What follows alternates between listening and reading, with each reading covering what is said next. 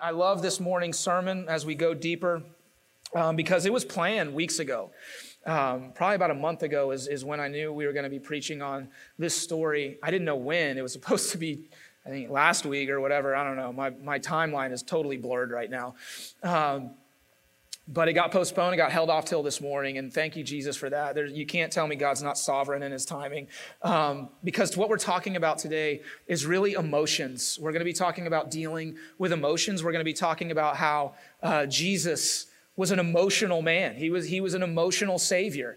And so, what do we do with those things, right? How do we navigate our emotions? And we're going to look at Jesus in, in this story that is very profound and, and very awesome. Um, but, but the specific verse that we're going to look at that was kind of the catalyst for this entire sermon this morning is one that if you grew up in church, you're probably very familiar with, but maybe not understanding the context of it fully. And if you can just go back to the days when you were in VBS or Sunday school or whatever, and your teacher uh, may have asked, Hey, does anybody know a Bible verse by heart? Right? And there was always that one kid that was really trying to be funny in the class that raised their hand and would say this one specific verse um, that was really short uh, that they had memorized. Does anyone know which one I might be talking about? Yeah, say it out loud. Jesus wept, right? That was the classic answer in VBS. I know one, Jesus wept. I'm funny, right? And they had no idea what it was about or even where it might have come from. And so we're going to talk about this morning about that whole story leading up to Jesus. Think about this the Son of God who could walk on water, who rose from the dead, weeping amongst people. And so let's look in John chapter 11. What we're going to do is we're just going to break this down verse by verse and just walk through this entire, it's about 44 verses, and we'll march through it. But um, just so many good things to, to discuss this morning. And I, I pray that it will bless all of us in here as we read. So starting in verse 1, a man named Lazarus was sick. He lived in Bethany with his sisters, Mary and Martha. This is the Mary who later poured the expensive perfume on the Lord's feet and wiped them with her hair.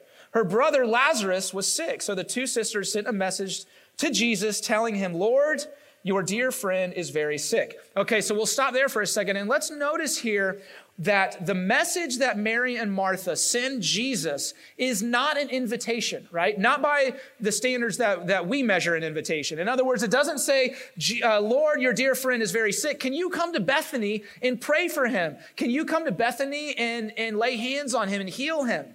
Right? There is none of that. All it says in the message that we know of, at least, is that, Lord, your dear friend is very sick, okay? And so in these times that they're living in then, when someone says someone is very sick, right, that doesn't mean that they have the flu or they got a bad cold or a sinus infection. It means that they're about to die. All right, very sick back then meant something different than very sick today. All right? And so they don't need to invite Jesus because, check this out, y'all. They know they know how Jesus feels about Lazarus. They know that telling him that he is very sick is invitation enough.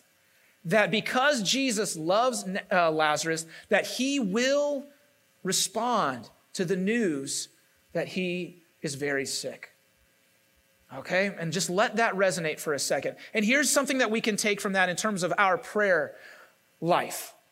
You know, when we, when we pray for people, when we've been praying for people this week that are sick, we often make the mistake, whether we understand it or not, that we are bringing someone that we love to the Lord so that they will heal them for them and also for us, right? Because we love that person. And we forget a lot of times that, wait a second, Jesus loves them more than we do right? That he cares more for their well being than we ever possibly could. And so rather than going and say, hey, this is someone that I love, can you heal them, please? Instead, we could say, Jesus, the one that you love, the one that you care for, the one that you died for, the one that you see, the one that you know every hair on their head, that person is sick. Will you heal them? And that's what they are doing here. Mary and Martha are saying, Jesus, this one that you love, this dear friend, is very sick. He goes on to say in verse 4 But when Jesus heard about it, he said, Lazarus' sickness will not end in death. No, it will happen. It, it, it happened for the glory of God, so that the Son of God will receive glory from this. So, although Jesus loved Martha Mary and Lazarus, he stayed where he was for the next two days. So there's two things to look at in here. The first one it says that so that the Son of God will receive glory from this. What he's saying is like, look, Lazarus is not going to die, all right? He says that to them. He, spoiler alert, all right? If y'all haven't heard the story, Lazarus, he, he doesn't die, all right? But Jesus tells them that right off the bat. But then he says this very interesting thing here so that the Son of God will receive glory from this. And here's the thing, y'all. When we follow the Lord, everything is for his glory. Every single thing that we walk through, every single thing that we endure is for His glory. And what He is actually saying here is not that I'm going to be glorified because I'm going to raise Lazarus from the dead. It's actually far greater than that because we're not going to get to it this morning. But what happens after, after Lazarus is raised from the dead is the plot to kill Jesus begins. So the result, the fruit of Lazarus coming out of the tomb is, is, is yes, a celebration of Lazarus, but it begins the process of the Pharisees wanting to kill Jesus. And so the glory that Jesus is talking about right here is not the glory of him raising Lazarus from the dead. The glory is him raising himself from the dead. That is the glory that Jesus is talking about right here. And that is the glory that he gets all the time when we walk with him because we can point to the cross and we can say, He was raised from the dead for us. Glory to Jesus. And we can hold on to that and we can cling on to that in every single moment, in every single thing that we walk through. And here's the other thing it says in verse 6 it says, So he stayed where he was for the next two days. So Lazarus isn't going to die. This is all for my glory. So I'm just going to stay here. Why? Two reasons that I want to look at this morning why he would stay there for two more days. And the first one is this, and this is something that we all need to hear this morning. Because Jesus never freaks out. All right? Jesus never freaks out. He never panics, ever. And so, where we might hear this news, hey, your dear friend Lazarus is very sick. He's about to die. Oh, I gotta go. I gotta go right now. We gotta pack our bags. We gotta hit the road. We gotta take care of this. Let's call so and so. And we go into a panic, right? We start making these plans that we have to do this, this, this, and that, and the other.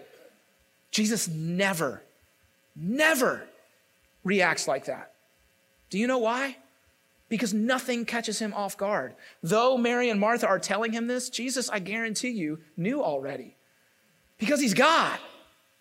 And so, though in circumstances we panic and we freak out, we have to remember listen, everybody in here, everybody watching online, Jesus never panics.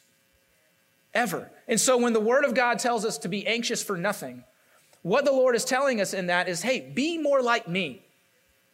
All right? Be more like me because I'm not panicking. So why should you? Don't take on a burden and start worrying and panicking that you're not supposed to. That's my problem. And if you look to me, you're going to see someone that is not panicking.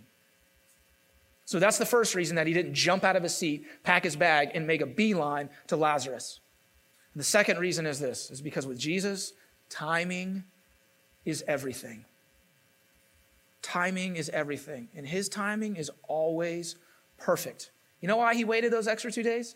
Because there was a thought, a belief, a superstition, whatever you want to call it, that in, in those days that the spirit would still hover around a body for three days. And if, and if something were to happen to the body in those three days, it was just the spirit wasn't ready to leave yet, and there was this miraculous deal or whatever, and they're alive again, okay? So what did Jesus do?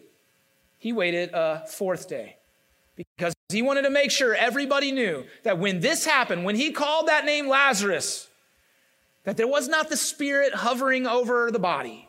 That was the power of the Most High God speaking to death and death being obedient. And so that everybody would believe. And it's, he says that. He says that. And that's something that we also have to consider in everything that we walk through. God isn't panicking over it, He sees it coming, and His timing is perfect, whether we understand it or not. Whether we look at a God that looks like He's just chilling, not reacting to whatever we're praying for or telling Him about, He's saying, No, no, no, no. Listen, I'm not panicked over this. My timing is perfect. Continue to trust in me. Verse 7 Finally, he said to his disciples, Let's go back to Judea. But his disciples objected. Rabbi, they said, only a few days ago the people in Judea were trying to stone you. Are you going there again? I love Jesus' reply here. Verse 9 it says, There are 12 hours of daylight every day. During the day, people can walk safely. They can see because they have the light of this world. But at night, there is danger of stumbling because they have no light. Then he said, Our friend Lazarus has fallen asleep, but now I will go and wake him up. So when Jesse and I, uh, we were probably married about three years. That's before we had any kids. When you know you can, as a married couple, still do things, right? And uh, we we went to Breckenridge, Colorado, and I took her on a little snowboard trip, and uh, it was a blast. We had such a good time. But there was a day where we we didn't snowboard. We decided uh, she really wanted to do dog sledding. And uh, I was like, oh, okay, well, you know, we're here, let's do it. And so we called the place, we got the brochure or whatever, and um, and they're like, yeah, you can come. There's spots tomorrow, but tomorrow's the last day of the season. We were there, I think, like the first week of April. And, um, you know, we're two born and raised beach kids from Florida, right? And we flew into Denver and they gave us a rental car and it was like a, it was like a Chrysler Sebring, you know, this like two door deal, you know? And, um, I was a little nervous, you know, new husband, trying to take care of my new wife, you know, and prove to her that I was a man and I could drive through the Rocky Mountains. And but on the inside, I was a little nervous when we flew into Denver. We got our car. I've never driven through the mountains, especially in a tiny little sedan deal. And um, but thank the Lord, it didn't snow the whole drive up. And it's I don't know about a two-hour drive. I don't remember, something like that. And we stayed in a place that had an indoor parking garage. So we were like parked the car, never had to get in it again, and just walked around everywhere. It was awesome until the day that we went dog sledding. And um, so we get in the car and it's snowing, but like, you know, it's Colorado, it's gonna snow a little bit. And we turn on the radio, we're listening to some music, and the place is like 45 minutes away. And as we're leaving, you know, this nice, cozy, covered parking garage, indoor, you know, um, like, man, it's starting to snow a little more. And we turn on the radio and it's saying, hey, you know, severe weather, stay off the roads. Uh, you know, if you don't have to travel, don't. And, and I'm saying, like, hey, it's cool, you know, trying to be that husband that's not showing any panic. We don't have snow tires. Even if we did, I wouldn't know what to do with them, the chains, whatever. I had no idea, right? I know how to chain on a bike, but that's about it. And as we continue to drive to this place, the snow just gets heavier and heavier. And I am panicking more and more on the inside. My knuckles are getting wider and wider, you know, with every mile that, that we go by. And, and Jesse's kind of like, this is a little crazy, but we're determined to, you know, do this dog sledding, all right? And we turn off on the road to the place, and it's a dirt road, all right? And it's a long dirt road, and it's covered in snow. And I'm, I'm like, I'm thinking to myself, we're gonna get stuck. We're, we're, we're gonna be stranded here, and snow is gonna cover this thing. The, the battery's gonna die on the car, and we're, we're gonna die. It's been a nice run. All right, let's go, you know, and that's it. And I was freaking out, all on the inside, trying not to show her that I was freaking out, that I had it under control. Did she know? Probably. We finally get to the place, and I'm like talking to the people. Do we need to go back? What do we need to do? Like, it's fine. What are you talking about? They were not concerned at all, right? And um, but you know, in, in those moments, there's there's times in our life where on the outside we try and put on this show, right? That everything is just fine, but on the inside, oh man, we are scared to death. And when Jesus talks to the disciples right here, and says, Look, we're going to Judea. We're going to go through there to get to our friend. And they say, But Jesus, they're going to stone you. They just tried to just a couple days ago. There is not an ounce of that, I'm going to be okay on the outside, but on the inside, I'm freaking out. Because what Jesus says here is look, we're walking by the light of day. We're walking by light. And you know who owns the light? Me. I am the light. And so I am not afraid at all because as I go, that road is mine. And so what we need to be very careful of with the circumstances that we are in is, is asking ourselves, are we walking by light or are we walking by darkness? Because what Jesus says is when the sun goes down, then the darkness comes, and we try to walk in darkness, that is when we stumble. That is when we become fearful. With the second that we get out of the truth of the Word of God, we stumble. And here's the thing, y'all there's, there's the light of Jesus, and then there is everything else. That is it. There, he doesn't share his light with any bit of darkness. That is it. He has a light. We walk with it. We go down the way that he says, and we're taken care of. He's not panicking on the inside and he's not panicking on the outside. He's not pretending or putting on a front to be a savior that is kind of a little scared if we do this. No, no, no, no. There's none of that. He says, We got work to do.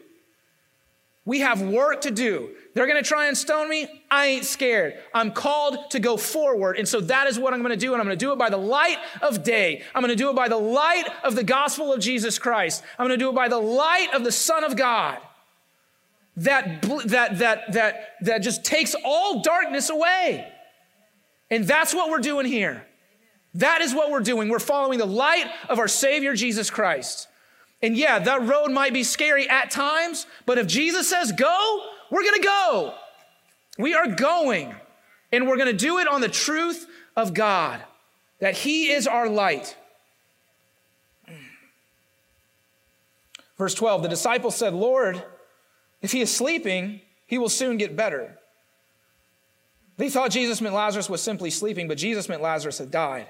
So he told them plainly, Lazarus is dead, and for your sakes, I'm glad I wasn't there, for now you will really believe.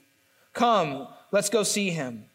Thomas, nicknamed the twin, said to his fellow, his fellow disciples, Let's go too and die with Jesus, right? Let's go be martyrs with Jesus. He doesn't even get it then. And so let's, the disciples' assumption is that they were going to die on the way. All right, the truth that Mary and Martha were living in was that Lazarus was dead. But here's the thing, y'all Jesus never lets death get the glory, ever, in anything. So he's not about to let death get the glory, then walking to see Lazarus. Jesus came to steal, to take back the glory that death once had. Do you understand that? Like the, the enemy's ultimate weapon, the enemy's ultimate victory is death. And Jesus said, No, no, no, no. I'm taking that too. I have power. Just like we sang earlier this morning, I have dominion. It's one name, and that's Jesus. It's not death, it's not anything else but Him. And so as they're walking and saying, We're going to die with Him, Jesus, I got to wonder what He must have been like. Are you serious? I'm not going to let death get the glory in this moment. We're going to take the glory from death. And you know what? That's true today. When we do come together and have that memorial service for Pastor Luis, we're not giving death glory. We're celebrating life and eternity in Jesus. That's what we're doing. And we all have that. Death no more gets any glory. It all belongs to Jesus. When, he, when Jesus arrived, verse 17 at Bethany, he was told that Lazarus had already been in his grave for four days. There it is. Bethany was only a few miles down the road from Jerusalem, and many of the people had come to console Martha and Mary in their loss. When Martha got word that Jesus was coming, she went to meet him, but Mary stayed in the house. Martha said to Jesus, Lord, if only you had been here, my brother would not have died. And here's three very powerful words that we're going to stand on as well, just like Martha. But even now, I know that God will give you whatever you ask. But even now, all this warfare, all that we're going through, all that we're experiencing here at Beaches Chapel, but even now, even now, we know that you reign, that you are God on the throne of heaven and earth. And if we can say that as a church, if we can say that in our homes, if we can say that over those that we're praying for, over those that we're mourning, even now, God, I am not going to be swayed. Even now, you are God. And nothing that the enemy throws at us will ever, ever deter us from saying that, from proclaiming that, that you are God even now, even tomorrow, even the next day, whatever is thrown our way, even now, God, you reign. And I encourage those that are at home, say that. Those that we're praying over that are sick, let's say that. Let's not give the enemy any glory that does not belong to him. Let's not let him try and steal what is rightfully Jesus Christ's. Even now, church, whatever we walk through, it'll be the same today and tomorrow and the next day. We will proclaim that. I'm telling you, as the lead pastor this place, we are not going to stop.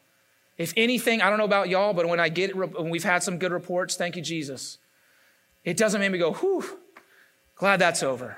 They're almost better. No, I hear him like, Let, we got to pray more. We got to keep going. We got to keep getting on our knees. We, we, we, got, we to pray more here at Beaches Chapel. Let's, let's not get through the season that we're in and, and, and miss the lesson that God is teaching us. That our place is on our knees before Him being more desperate. I, am more desperate now than I've ever been. I, th- I told someone that I thought I was desperate. I really thought I was being desperate, but clearly not. God is in this. So even now, yes, Lord, we say as a church, even now, I know that God will give you whatever you ask. Even now, Lord Jesus, you reign. Verse 23 Jesus told her, Your brother will rise again. Yes, Martha said, He will rise when everyone else rises at that last day. Jesus told her, I am the resurrection and the life. Anyone who believes in me will live even after dying. Everyone who lives in me and believes in me will never, ever die. Do you believe this, Martha? Yes, Lord, she told him. I've always believed you are the Messiah, the Son of God, the one who has come into the world from God. Then she returned to Mary. She called Mary aside from the mourners and told her, The teacher is here and wants to see you. You notice the difference in Martha there, by the way? how she, as she proclaims who Jesus is, it's like, let me go get my sister so she can be reminded too. She returned to Mary. She called Mary aside from the mourners and told her, The teacher is here and wants to see you. Verse 29. So Mary immediately went to him. Jesus had stayed outside the village at the place where Martha met him. When the people who were at the house consoling Mary saw her leave so hastily, they assumed she was going to Lazarus' grave to weep. So they followed her there. When Mary arrived and saw Jesus, she fell at his feet and said, Lord, if only you had been here, my brother would not have died. You hear that in her. Verse 33 When Jesus saw her weeping and saw the other people wailing with her, it says a deep anger welled up within him, and he was deeply troubled. So we haven't even gotten to the weeping yet. What happens before he weeps with his people? Jesus here has a deep anger well up in him. We, we miss this in the story a lot. That Jesus was angry and listen to this the verb, uh, in some translations, it might say groan. And the verb rendered groan is an unusual one if we go back to the Greek. It, signifies, it signifies a loud, inarticulate noise. and its proper use appears to be for the snorting of horses. All right, but when it's used for, uh, for people, for men, it denotes anger. And I, I love just thinking about what Jesus sounded like in this moment. We had this deep anger welling up in him, and they used a word that is really used for horses when they're snorting. And I, I don't know if any of, any of you have ever been in that place where you have these emotions welling up in you, where there's an anger, and, and literally just noise comes out, where, where it's just, you know, something like that. And, and, and, this is what Jesus is going through in this moment when he sees Mary and Martha, he sees these people weeping. The, he doesn't just start crying first. What happens is, is he actually gets angry. And he's not mad at the people. He's not mad at, at Mary and Martha and the disciples or anybody else that's weeping over the death of Lazarus. You know what he's mad at? He's mad at the enemy because he sees his people he sees those that he loved who are hurting, and it angers him. And we need to know that, y'all. When we are hurting and we're crying out to God, He's not just sitting there going, okay, cool. He's angry at the enemy. He hates it. He hates that His people are having to go through this, that sin has caused us to go through this. And we're here and we're, and we're, and He's, he's looking, he's, I, I got something for you. But before He weeps with us, He is angry and there's a welling up in Him. And you know what? I love that. I love that Jesus gets angry and that there, there's, this, there's this guttural sound that comes out from him when he sees the enemy trying to destroy his people. And y'all need to know that. We need to know that. That when the enemy tries to have his way with us, it angers our Savior. I don't know about y'all, but if I was the enemy, I wouldn't want Jesus to be mad at me. But this is raw emotion coming out. And then he says this verse 34, where have you put him? And he asked, uh, he asked them. They told him, Lord, come and see. And then verse 35, then Jesus wept. Then he weeps.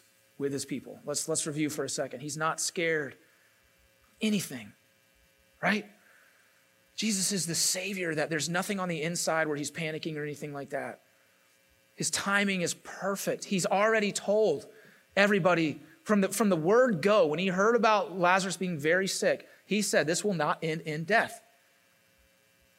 He's angry at the enemy, but he's also moved by his people, knowing what's going to come, knowing who he is, angry at the enemy, knowing that this is all for his glory. He's surrounded by those that he loves, and he sees them hurting, and he begins to weep with them.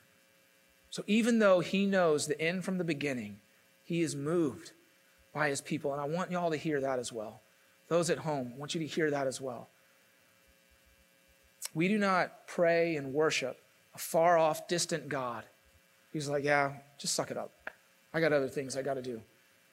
He's in it with us. He is right here with us, and He is moved. Are you hurting right now? Are there any of us that are hurting?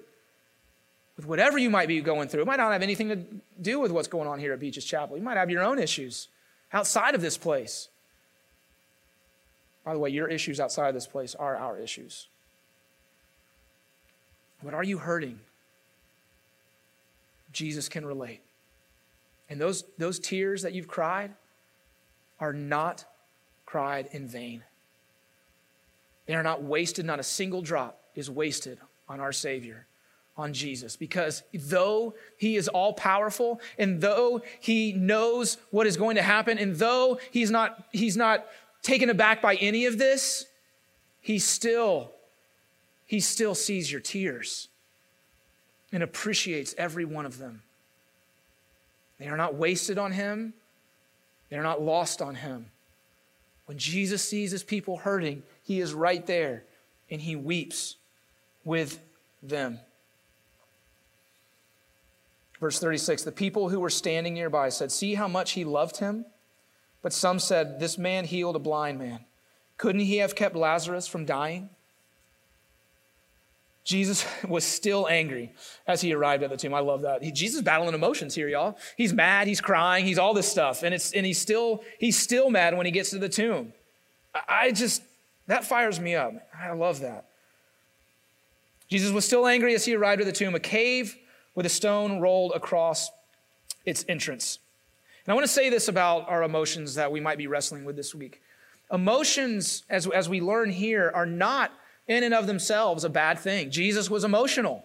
A lot of times we can think that they are, or, or, or we, we give them too much value, where I'm emotional over this, and so I'm going to live on my emotions. But what emotions really are, are our launching off point to how to pray to the Lord. And not just when we're angry or when we're crying, but even in the good times. Like I had a great day today. I got I got that raise I was looking for, or I got the money, you know, we closed on the house we've been trying to get, whatever it might be. So we take those emotions and what do we do? We go to the Lord and we say, Thank you, God. Thank you that I had a good day today. And then in the hard days, we do the same thing. We don't live in the fear. We don't live in our hurt. We say, God, I'm hurting. God, your word says not to be afraid, but I'm having a really hard time not being afraid right now. I give those to you. This is what I'm feeling, but I want to give you my feelings, and you return that with truth on how to operate in truth, in the light with what I'm feeling right now. That's what our emotions are for, is to, is to navigate how we pray to the Lord every day. And I'm telling y'all right now, when you pray, if you're wrestling with things right now, be ridiculously honest with Him. That's what he wants from us. And this is just on an aside, but be honest with God. If you are struggling with your faith, even, God, I, I don't, I don't get this. Why would you do this? Ask him. Tell him. Tell him you don't get him. And this is, we were talking about this the other day in, at work. Like, that's the Psalms right there. That's what David does. God, I'm struggling. God, I don't get this. And then as you keep reading in the chapter, whatever it might be, but you are God, and I trust in you. So we give him our feelings and we stand on the truth. Because truth is what we build our lives on, not our feelings. Because those come and go every day. But the truth is here forever. Verse 39, Jesus says, Roll the stone aside. Jesus told them, but Martha, the dead man's sister, protested, Lord, he has been dead for four days. The smell will be terrible. Jesus responded, Didn't I tell you that you would see God's glory if you believe? So they rolled the stone aside. Then Jesus looked up to heaven and said, Father, thank you for hearing me. You always hear me. Hallelujah. But I said it out loud for the sake of all these people standing here so that they will believe you sent me. Then Jesus shouted, Lazarus, come out! And the dead man came out, his hands and feet bound in grave clothes, his face wrapped in headcloth. Jesus told them, Unwrap him and let him go. You know what we see here? If you listen to the words, if you read these words, Martha re- refers to Lazarus as a dead man. John, who's writing this story, refers to him as a dead man. Jesus refers to him as Lazarus. He hadn't given up on him yet. And what we also see is, if you read, this is what I love in verse 44, it says, And the dead man came out. What is it saying there? It says, Death obeyed Jesus. Jesus calls Lazarus out and he says, Come out, Lazarus. And you know what death has to do? It's got to say, Okay. Because death is under Jesus' foot, just like everything else in the world. He does have the authority. And that is how we pray to a God where death has to obey him. Four days after. But even now, God, even now, you reign. Will we pray like that? We have to. We have to. I'm going to close with this, with these two things actually. In Romans 8, starting verse 34, it says, Who then will condemn us? No one. For Christ Jesus died for us and was raised to life for us, and he is sitting in the place of honor at God's right hand, pleading for us. When, when Jesus was at the tomb and he was angry, he'd been crying, been dealing with all these, you know, I'm sure it was a chaotic scene. A lot of people there. You know, back when they would weep over death, it was not a quiet in the corner thing. It was loud. It was, it was public, right? Um, so it was a scene. And Jesus, he, he calls out to God from earth well, now Jesus isn't calling from earth to heaven. He's sitting at the right hand of the Father. He's got God's ear. All he has to do is whisper. He doesn't have to shout anymore. And it says that he is pleading for us. That is our Savior. Our Savior, where death has to be obedient to him. And I want to say this too. It's not in your notes or anything, but I want to just read Matthew 16, 18. It says, Upon this rock, I will build my church, and the gates of hell shall not prevail against it. Beaches Chapel and the people in it, this place is built on the rock, on the truth of God. And the gates of hell will not prevail over Beaches Chapel, over anything that we are walking through. But y'all, we have to get on our knees and we have to pray and believe that, all of us, that as we call out to Jesus, we understand that He is pleading for us and He is angry at the enemy. And that when we cry in our homes, in our car, wherever we, we might be, that He sees those tears and they are not wasted on Him. That He is a God who loves us and who is our protector, and we are His children, and we are no longer slaves of fear.